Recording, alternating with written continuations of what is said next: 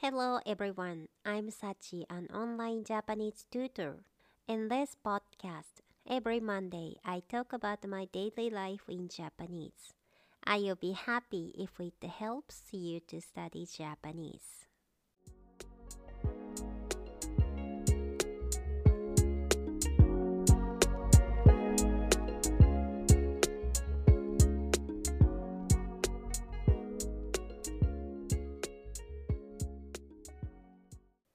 こんにちは、さちです。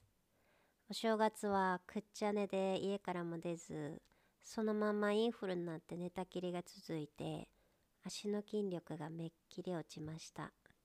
もうちょっと歩くだけでふくらはぎがね、筋肉痛みたいになってめっちゃ痛い。彼がね、歯磨いとる時に、私も磨こうとして隣に並んだんやけどさ、ふくらはぎが痛くてめっちゃ痛がったら、なんか知らんけど彼にしたらその感じがつぼったらしくてでも歯磨いとったもんでね歯磨き粉が喉に詰まってゴボゴボ言い出して逆に私にはその彼の姿がつぼって笑いが止まらんくってもうわけわからん状態がねしばらく続いたっていうね。彼のつぼるとこが全くわかりまへん。それにしてもね正月太りからの風邪で食欲が失せるというねもう今年はプラマイゼロである意味ラッキーでした。お正月の三が日は毎年家にこもって飲んで食べて寝てんでまた飲んでってのが私の新年ルーティンなんですけど三が日っていうのはね1日2日3日の3日間のことなんやけど正月といえば初詣って言いたいとこなんやけど人が多いしね寒いしねそんな時に行きたかないもう元旦は特に見るもんないでネットフリとか UNEX で映画見るしかないんやけど2日と3日はね箱根駅伝ですからね。この2日間は正月といえど早起きしてスタートから見るんですわ。今年はね記念すべき第100回目やったんですよね。大正9年から続いとるらしい。すごいよね。大正9年って言ったらばあちゃん生まれた年やもんね。もう子供の時はさ駅伝とかマラソンなんて全然面白いと思わんかったのにさ今なんかもうどれ見ても面白いって思うもんね。大人になったと言うべきか年取ったなって言うべきか。ね。箱根駅伝っていうのは東京から神奈川の箱根までを5区に分けてでそれを2日間で往復してたすきをつなぐっていう競技なんやけどね。毎年毎年さここにドラマが生まれるんですよ。って言っても今年はね早い段階で青学がぶっちぎり独走やったもんでさあんまりドラマはなかったんやけどね。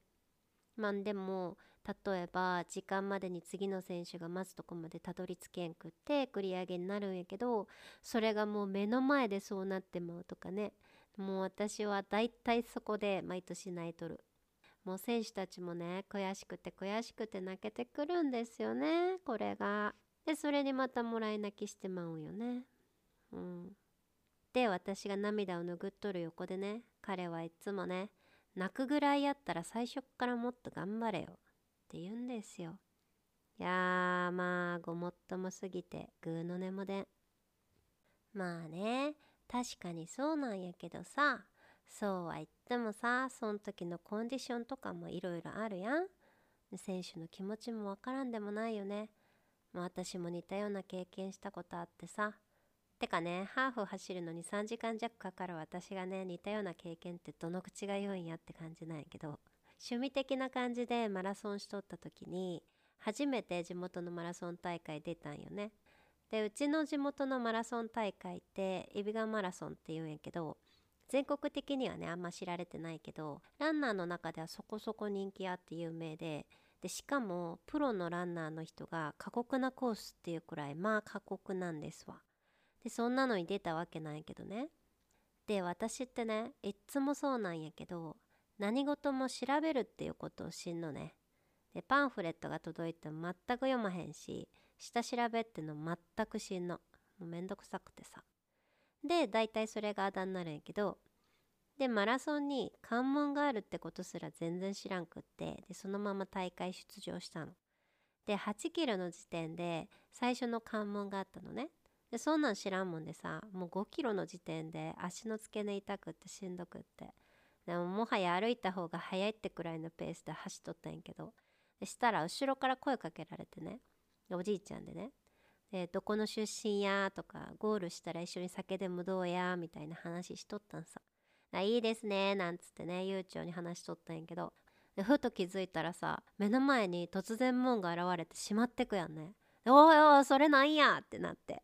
したら関門です。ここで終わりですって言われてえ？ってなって。もうえ？しかないよね。だってさ関門のこと知らんかったし。